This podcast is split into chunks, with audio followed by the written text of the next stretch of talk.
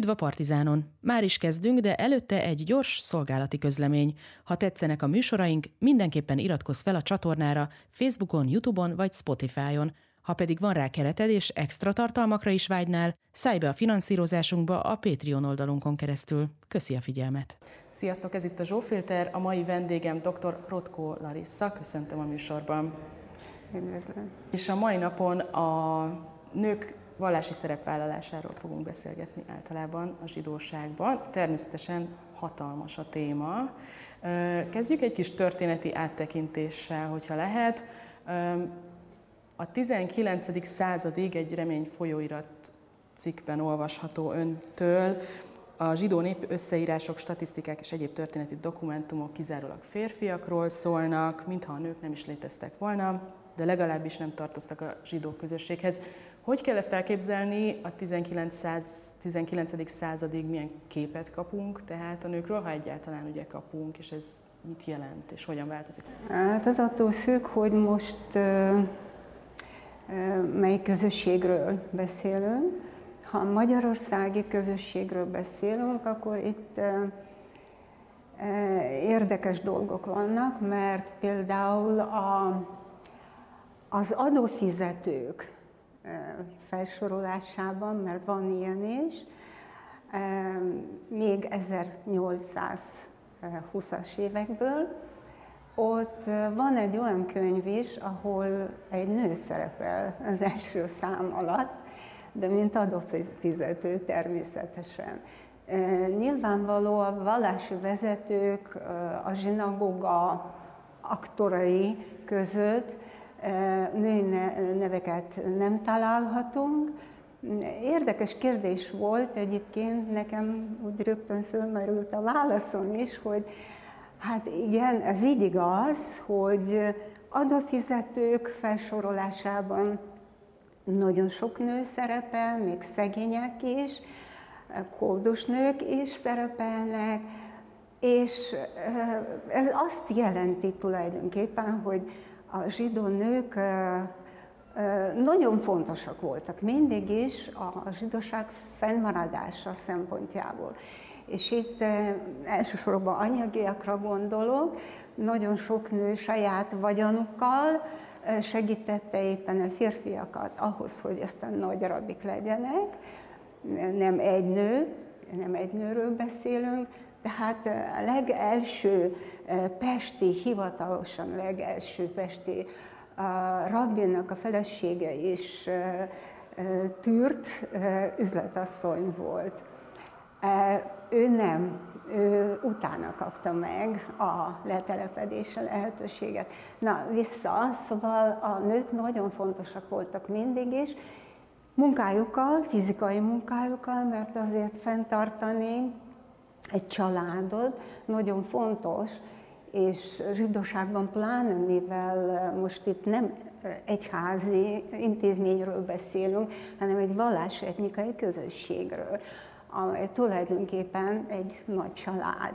És itt nagyon fontos minden, fontos a koserség, tehát a koser étkezés, a háztartás vezetés, és hát, ahogy mondtam, anyagiak nagyon fontosak a közösségnek és egy-egy családnak is, e, és hát nem beszélve arról, hogy hát azért utánpótlás is fontos, Ennek nagyon sokat szültek, nagyon sok gyereket szültek, persze nagyon sokan meg is haltak, éppen a zsidó közösségben volt nagyon nagy gyermekhalandóság, tehát nem, nem véletlenül, mert hiszen amikor letelepedtek Pesten, akkor nagyon szüken, tehát nagyon kis felületeken telepedtek le, és nem volt igazán lehetőségük nagyobb, szebb házak fölépítésére, lakások bérlése nagyon komplikált volt, nagyon sokan sűrűn voltak együtt, és bizony a nők üzleteket is tartották fenn, nagyon sok kocsmá, tehát ilyen kosser, pálinka kereskedők és stb. éppen nők voltak, és nők örökölték ezeket a státuszokkal, tehát tűrési státusz, és ezzel jöttek le Pestre, és hát a férfiak itt kerültek szintén utánuk, mint férjek, mint vejek, és így tovább, és így tovább. Ilyen szempontból, tehát a nők nélkül tulajdonképpen ez a közösség nem is alakulhatott volna, és mégis a nők egy olyan nem is háttértársadalom ez, hanem, ha lehet azt mondani, de miért is ne lehetne, árnyék társadalmat alkottak. És hát éppen az az érdekessége, hogy ez az árnyék társadalom egész komolyan működött, sőt, igazából működik mai napig is némely közösségben, mert ott nem csak halachikus törvények vannak, tehát nem csak ez szerint élnek az emberek, hanem bizony a nők át is adják egymásnak generációról generációra, tehát nemzedékről nemzedékre, Ledorvador, tehát átadják ezeket a szokásokat és elképzeléseket arról, hogy mi illik, mi nem illik.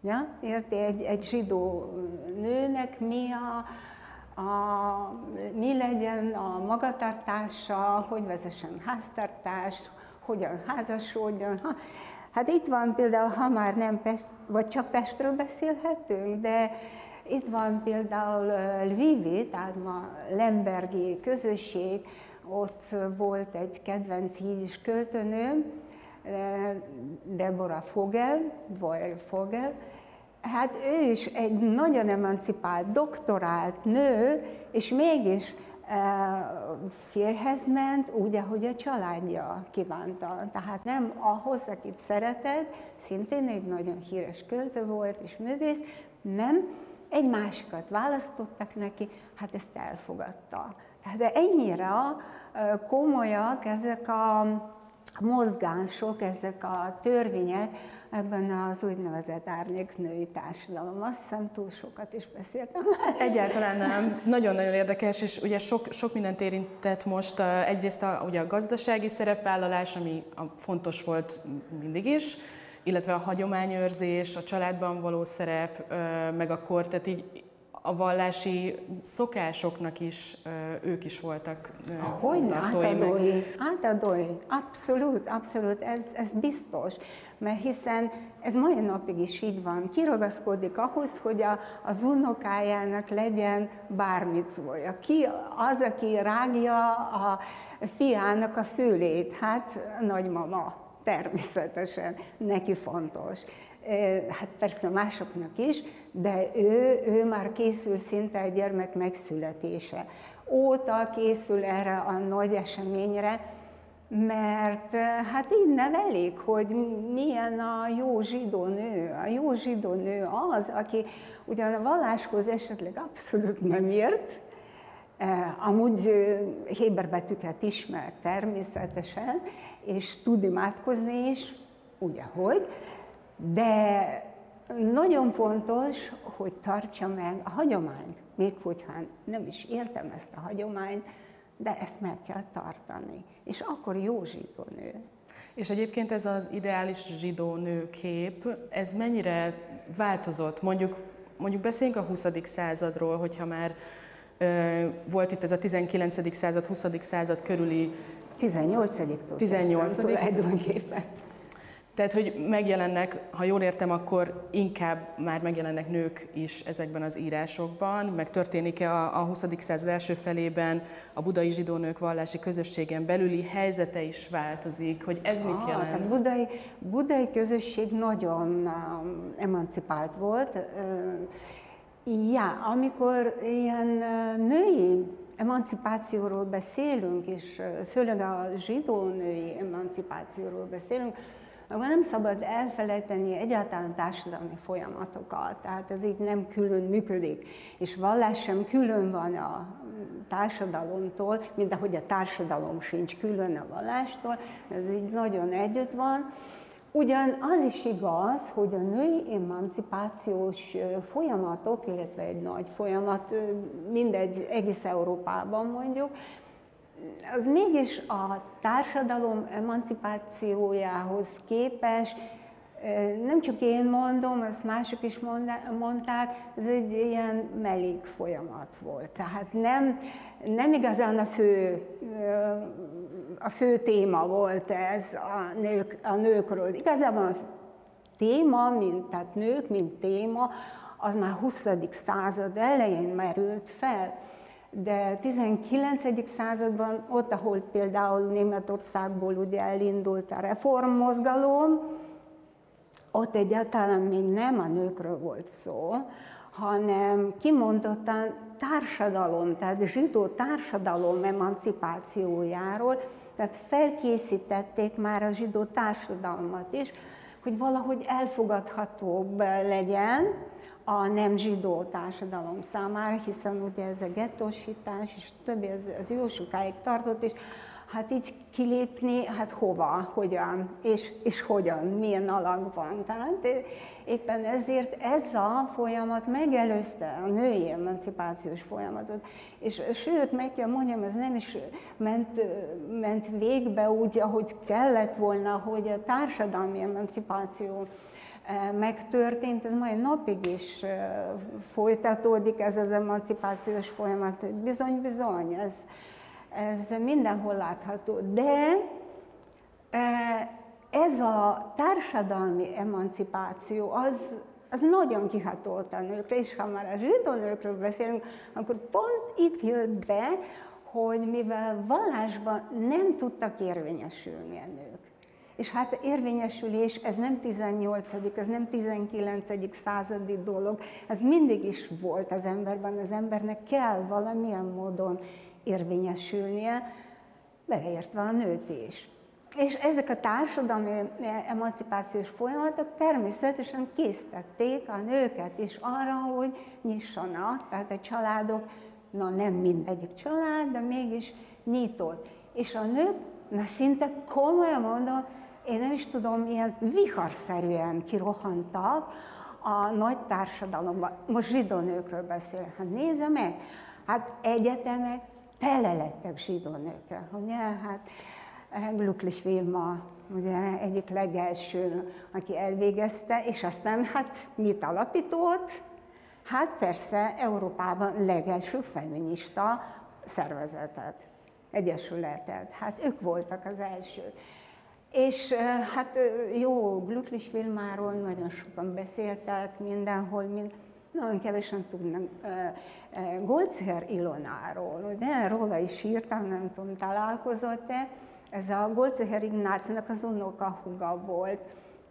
Ő volt egyik legelső, de Magyarországon első tanár, aki már gimnáziumban tanított. Tehát nem tanítónő, tanítónők már rengetegen lettek akkor, hanem bizony gimnáziumi tanár, francia tanár volt, aztán később ugye Bacher Vilmosnak a felesége, második felesége lett, és még 1900 előtt jelentek meg a cikkei a nagyon maszkulin magyar zsidó szemlében. Cikkei az oktatásról. Tehát ő készítette a lányokat az, az oktatásra, nem csak a lányokat, a szülőket is, és a zsidó oktatásra. És ami érdekes, én itt össze-vissza beszélek, tessék csak szólni, hogyha ez tényleg nagyon össze-vissza lesz, rengeteg orvosnő, rengeteg orvosnő, egyébként fogász is, Erről aztán Forrai Judit rengeteget tud mesélni, mert rengeteget beszéltünk is erről a konferenciákon. Tehát megjelentek az első női orvosok, befogadták nehezen, a kollégák fogadták be nehezen. A betegek nem, a betegek szívesen fogadták be, ugyanúgy, mint a tanítónőket. De hát ott voltak az ügyvédek, sőt, nem emlékszem a nevére, jobban kellett volna felkészülnöm, de most jut eszembe, hogy én valamikor 1920-as vagy 30-as éves egyenlőségben, ez a neológia újságja volt, ott olvastam, hogy volt egy magyar zsidó nő, aki karmester is lett, csak hát nem Magyarországon, Magyarországon nem, de képzeljék el, hát azért mai napig is azért női karmester, ez nem egy olyan nagyon sűrűn fordul elő, és ez már ekkor volt, 20-as, 30-as években. Tehát rengeteg, mondom, viharszerűen. Pont azért, mert hát vallásban Szerintem pont azért, de hát lehet, hogy nem feltétlenül, de gondolom, hogy ez is készítette, hogy vallásban zárva voltak, ott voltak a rambik, ugye, meg minden, kántorok, és, és ők tehetségesek, fantasztikusak hova. És akkor itt most térjünk erre rá, mert ez nagyon érdekel, hogy miért nem érvényesülhettek a vallásban? Tehát, hogyha ekkora erővel formálódott tehát egy csomó szerepük, és ekkora szerepeket vállaltak az élet minden területén a társadalomban is, akkor a vallási szerepek előtt miért állították meg őket? Jó kérdés nem állították le, hogy is mondjam. Vagy volt-e egyáltalán igényük? Akkor így kérdezem, mert ez is érdekes lehet. Hát pontosan ezért, a, amit az előbb itt nagyon sokat beszéltem az árnyék társadalomról, a nők végül is meg voltak elégedve a saját szerepükkel. Egészen addig, amíg a társadalom nem emancipálódott annyira, hogy láttak más szerepeket és más lehetőségeket. Tehát eddig is voltak, hát figyeljen, ha ott volt, ugye, mindenki ismeri Beruria, ugye, talmudista nő, mert ugye volt, de hát könyörgöm, tuti, hogy nem ő volt az egyetlen. Biztosan sokan voltak, csak hát ő éppenséggel Meir Rabinak a felesége volt, és akkor így marad, valahogy meg, meg aztán vala, valami módon, ugye Pészákkal kapcsolatos dolgai mégiscsak maradtak a Talmudban, és akkor hát így lett ő híres. De rajta kívül sokan voltak, akik éppen vallásban érvényesültek volna. Viszont tényleg nagyon nehéz volt. Pont itt jönnek az ilyen erkölcsi problémák, tehát a nőkről sokkal hamarabb a férfi társadalom és meg kell mondjam, én egyáltalán nem, nekem nagyon sok férfi barátom van, és én a férfi társadalomban jól érzem magam, nem erről van szó, de mégis, hogy mekkora bűnt követtek el nőkkel szemben ezekkel az előítéletekkel. Amit igazából most hagyjuk, de hát itt lehetne beszélni, ez már gender téma, hogy igazából saját problémáikkal küzdködve alakították. De zsidó társadalom az csodálatosan működött. Erről a Berúriáról is rögtön mondták, hogy hát igen, mégsem bírt ki, és mégiscsak volt neki egy kapcsolata valakivel, a tanítványot. Senki nem tudja bizonyítani. De miért nem mondjam? És így tovább. És pontosan ezért, tehát az erkölcsi problémák itt nagyon súlyosak voltak, mai napig is azok. Vannak bizonyos halahák, amelyek nem tiltják a nőt, mint vezetőt a közösségben, egyáltalán nem voltak is ilyenek.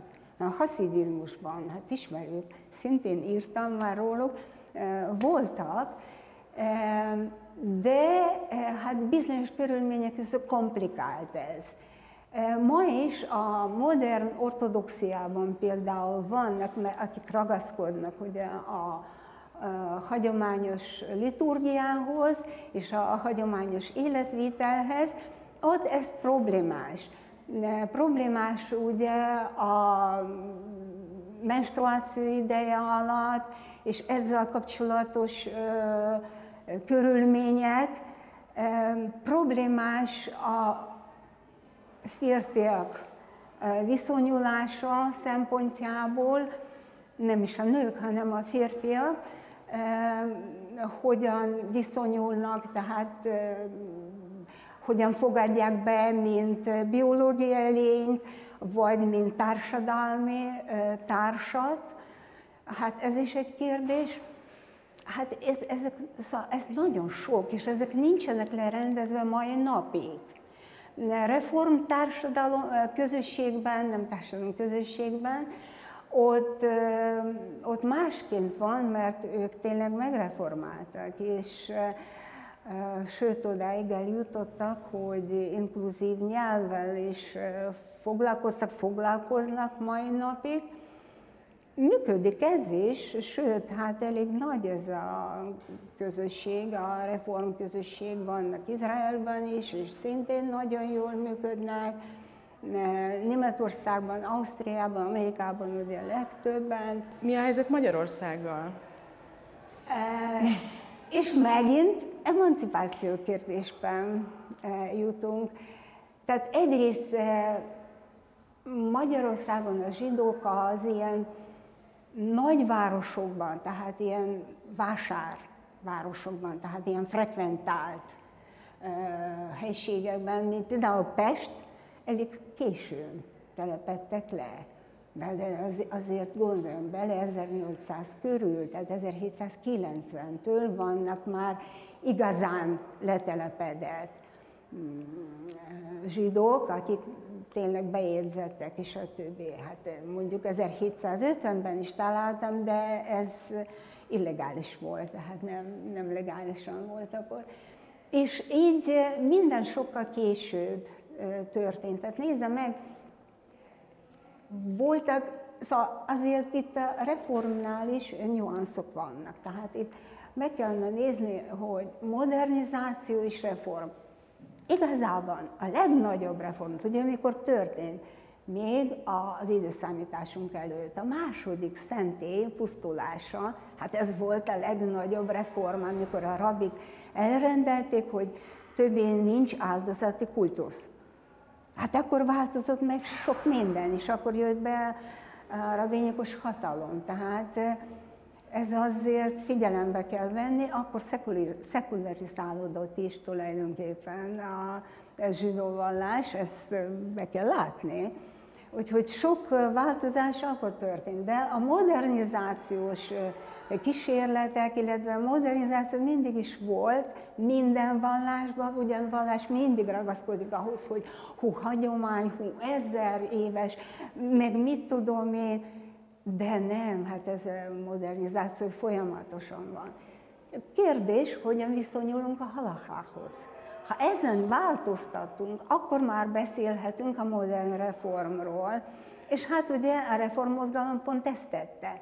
Most Magyarországon volt modernizációs kísérlet már 1820-ban, amikor a Ulmanék, a Gábor Ulma, vagy Ulman Gábor, mert úgy szerepelt németül, hogy ő Gábor Ulma, hozták a, ezt a bizonyos orgonát a zsinagógában. És akkor lett egy német kultusztempel, úgy hívták, és még mindig maradt a Polischen Schul, tehát ez a hagyományos Kelet-Európából hozott hagyományra alapuló és alapító zsinagógai közösség, amelyből aztán ugye az ortodox közösség lett Pesten itt, folytatva ezt a hagyományt. Ez mind már itt 19. század közepéről beszélünk.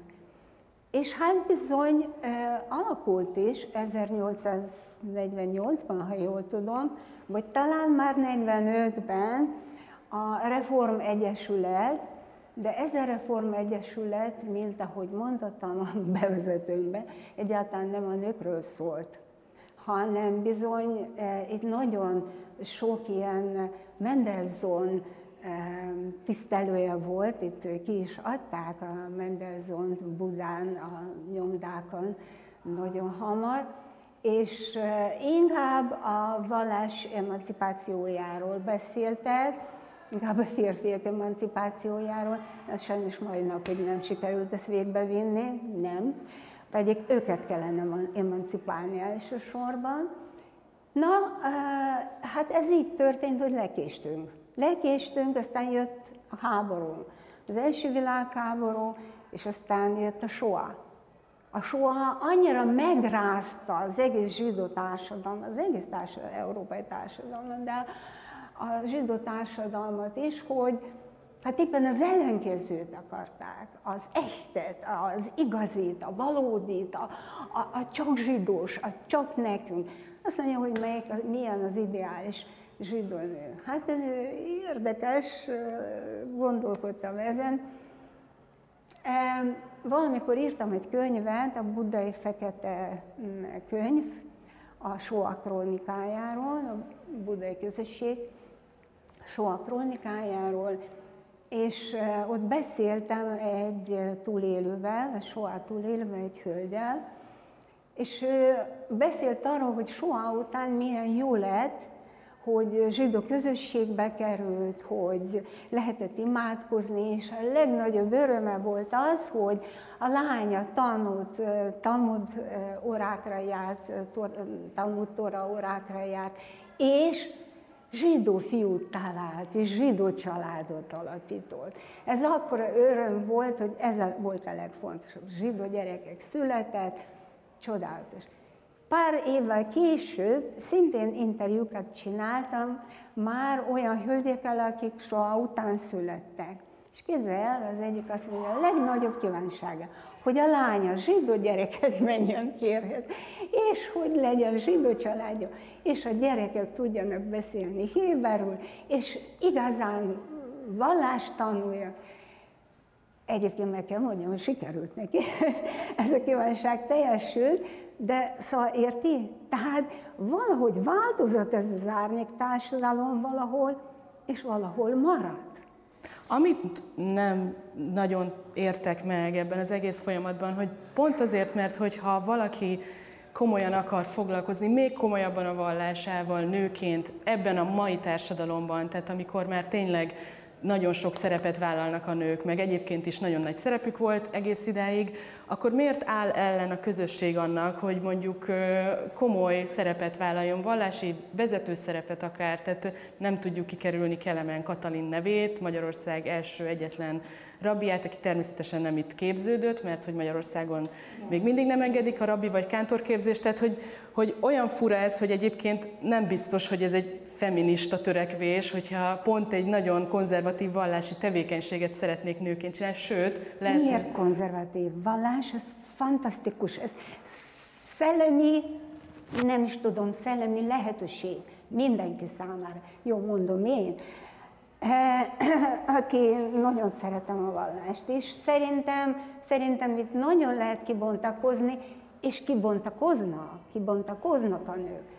És itt a másik kérdés, hogy a közösség, én nem véletlenül beszélek annyit a közösségről, hogy ez közösség fogadja el, vagy sem. Mert ugyan ki lehet képezni, és vannak már magyar rabbinők, csak hát nem Magyarországon vannak, nem véletlenül, mert a közösség nem biztos, hogy, nem biztos, hogy lesz egy közösség, amely befogadja. Miben más a magyarországi közösség? Kat... Egyébként ismerem a Kelemen Katalint, a Katán, és nagyon-nagyon kedvelem, tényleg. Ő mai napig is tanít. Noha már nyugdíjban van, de tanít. És ez nagyon fontos. És az ő viszonyulása egyáltalán képzelj el, hogy a közösség, amelyet vezetett, az annyira megszokta, hogy nő a rabbi, hogy el sem tudja képzelni, hogy férfi legyen a rabbi. És a gyerekek, akik ott születtek ebben a reformközösségben, azok meg is kérdezték, hogy huha, hát lehet egy férfi is rabbi? Tehát annyira, annyira normális és annyira elfogadható számukra, hogy egy nő, aki nyilvánvalóan másként viszonyul a közösséghez. Nem azt mondom, hogy jobb vagy rosszabbul. Én egyébként abszolút a egyenlőségpárti vagyok, hanem másként. És van nekinek ez jön be. Na, azt mondom, hogy közösséget, a férfiakat kellene emancipálni.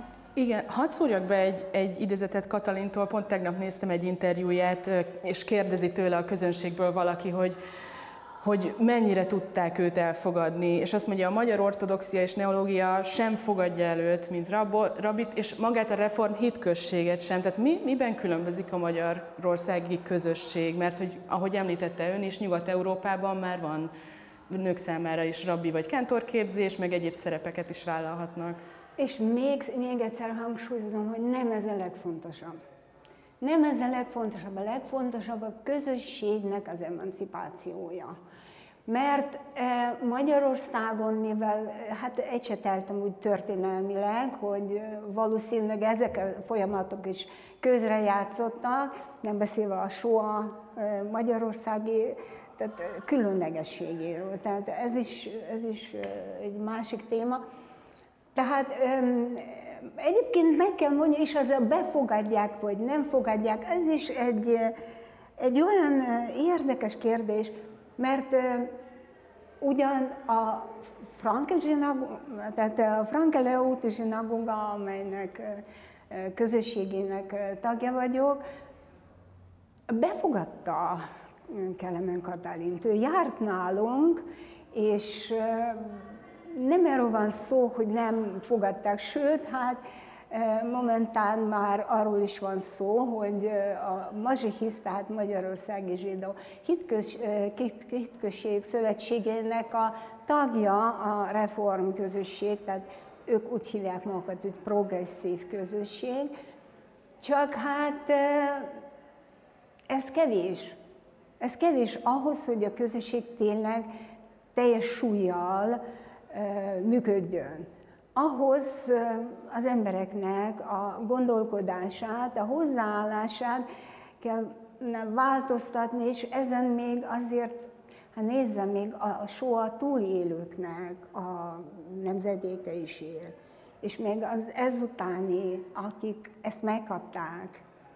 Tehát még itt Noha abban a nemzedékben is vannak már nagyon sokan, akik másként gondolkodnak.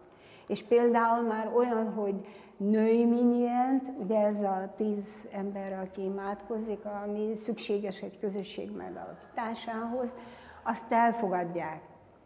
Csak a probléma a vegyes minyenben, ami az én álmom, hogy a nők és férfiak együtt, hát ezt, azt nem, azt még, azt még nem megy. Milyen indokokkal mondják azt, hogy ez nem, ez nem okay. Ez nekem nem tetszik.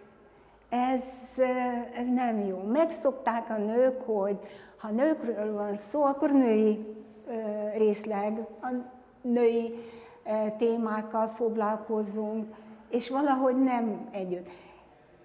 Érdekes, hogy most viszont nem tudom, hogy ez egyáltalán, hát most jutott eszembe, hogy tulajdonképpen van egy érdekes kísérlet.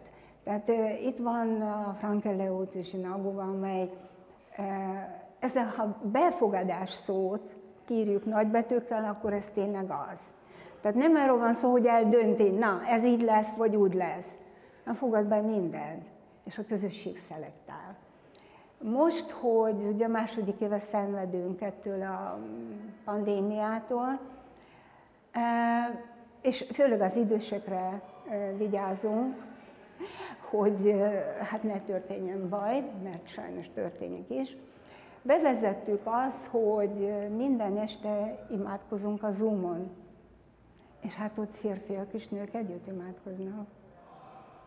Ugyan a zsinagógában még külön-külön ülünk, mert ugye minden közösség más-más mondom, a közösség számít. Nem az, hogy most kiképezünk egy nőt, ki lehet képezni, miért ne? Szerintem az Orzsés sem zárkozna el, ha arról van szó, de hova megy? Ők egyébként konkrétan elzárkoznak, tehát hogy kimondottan, határozottan, de értem, tehát hogy a közösség tudatformálása kell, hogy megelőzze igen. azt, hogy ott ez igen, megtörténhessen. Igen, igen, igen. Hogy látja ön a jövőt mondjuk a magyar zsidó közösségekben ezzel kapcsolatban? Hát nem vagyok proféta, és ezt a szerepet nem is vállalnám, de nyilvánvalóan, hát, hát modernizáció, mint ahogy mondottam, az mindig történik és itt is nyilvánvalóan megtörténik a modernizálás. Én úgy látom a jövőt, ha bár ez nem holnap vagy holnap után fog történni, hogy a férfiak végre emancipálódnak, és végre megértik, hogy a nőkben nem csak a frizurájukat, meg lábokat, meg a többi testrészeket kell nézni, hanem fontos, hogy a nő társ legyen a társadalomban, így a zsidóságban is. Amikor a férfiak ezt felfogják, akkor valódi társa is válnak. Én azt hiszem, hogy ekkor lesz kész ez a közösség arra, hogy új utakat is kipróbálja. Egyébként kénytelen is lesz előbb-utóbb, előbb-utóbb mert nézzék meg, ez itt történt az emancipációs folyamatok során, a társadalomban is, és szinte nincs is olyan közösség most már a zsidóságban, amely nem foglalkozna valamilyen módon a női szerepel, csak hát most próbálkoznak ezzel, azzal, azzal, hát nézze meg az ortodoxiát, vagy én azt mondanám, hogy inkább beszélnék a Chabad Lubavitch mozgalmáról. Hát ott ugye a Rebe körülbelül úgy 1950-es évektől kezdődően nagyon határozottan felhívta a, az új rabbik figyelmét arra, hogy a nőknek nagyon fontos a szerepe a zsidóságban, és az oktatásban. És ott kezdődött ez a folyamat, hogy a nők igen tanuljanak és oktassanak. Ez ortodoxia, kérem szépen. Ha ortodox példát, ha meglátják más közösségek, akkor szerintem ők is fordulnak végre arra az útra, hogy igazában az ember akkor teljes, amikor van benne nő is, meg a férfi is. Most én úgy értem az embert, mint emberi társadalmat. Ezt nem lehet egyszerűen szétszakítani. Igenis figyelembe kell venni a női és a férfi biológiai, fiziológiai tulajdonságokat. A feministák sokáig nem foglalkoztak ezzel, és ez egy óriási probléma volt. És csak azzal foglalkoztak, hogy a nőket csak mint nőket elnyomják. Ez így nem igaz. A nőket elnyomják, mint nőket, mint biológiai lényeket, mint például zsidó nőket, vagy mint feketét, vagy mint szegényt, vagy mint hajléktalan. Tehát több fajta elnyomás lehet a nővel szemben, és éppen ezért az a társadalom, amelyben barátok, testvérek lesznek valóban a nemek, tisztelettel, szeretettel fordulnak egymáshoz, én szerintem ez az ilyen már nem fog megtörténni, ha bár ez, ez nagyon, szóval legyen ez a profécia, de ez, legyen. ez nagyon klassz lenne. És egyébként vajon, ha ellenállás van az ellen, hogy egy nő olyan szerepeket akar vállalni, amiket egyébként most jelenleg nem szabad, az abból is... Szabadna, szabadna. Ha lenne akarat. Ez is a kérdés része. Most egy kicsit arra vagyok kíváncsi, hogy ha van akarat, és van ellenállás, mert mondjuk jelenleg is van, ez fakad-e abból, vagy mennyi, mennyi részben fakad abból, hogy egy ilyen identitásvesztés érzés, vagy egzisztenciális krízisérzést okoz az, hogy a hagyományokat, hogyha megtörjük, akkor elveszítjük, akik vagyunk. Bizony. Nyilvánvaló. A zsidóságunk nagy része valóban ezzel küzdik. Ez biztos. Hogy hogy is van, ez egyáltalán identitás kérdés, ez mindig a zsidó legégetőbb kérdés, a zsidók legégetőbb kérdése volt. Mármint, mint zsidó társadalomnak, mert azért én, én tudom, hogy ki vagyok, tehát nekem ez így nem, nem okoz gondot, de a zsidó társadalomnak ez tényleg, ez tényleg is mindig nagyon komoly kérdése volt, éppen ezért voltak, vannak, itt is felmerültek a kérdések, visszályok, ellenállások az egyik közösségnek a másikkal szemben, hogy, és ez a kérdés, hogy ki az igazi zsidó? hogy hogy lehet valaki igazi zsidó. Látom, hogy ez a kérdés önnek is tehát ilyen problémákat okoz, megfogalmazásban, elmondásban, valóban ez nem egy rövid interjúnak a kérdése, ez nagyon hosszú, de röviden szólva, igen, igaza van, hogy akkor, ha ennyire megváltozik, ha teljesen más lesz, egyébként nem lesz teljesen más.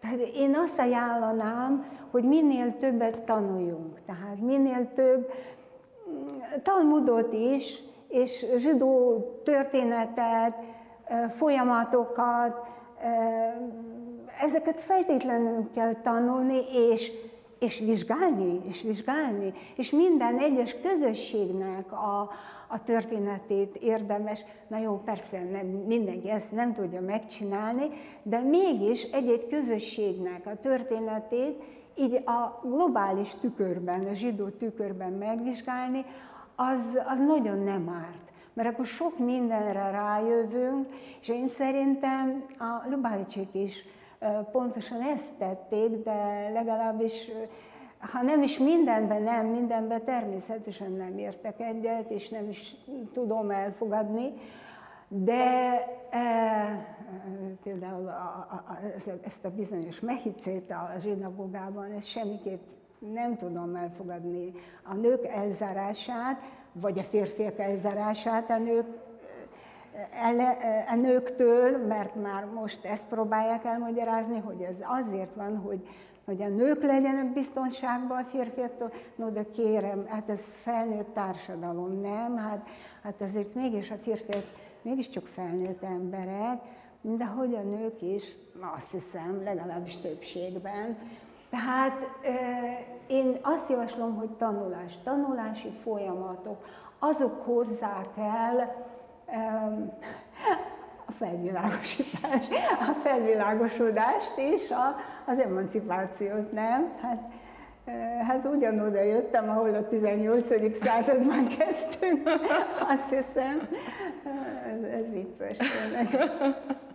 Nagyon szépen köszönöm a beszélgetést, ez egy rendkívül izgalmas téma, és lehetne még folytatni, de sajnos. Hát bizony, bizony, erről sokat írtam, és azt hiszem, hogy írni is fogok. Én is nagyon köszönöm Számomra is nagyon érdekes volt. Köszönöm szépen. Köszönöm. Ez volt már a Zsófilter. Hamarosan találkozunk. Sziasztok!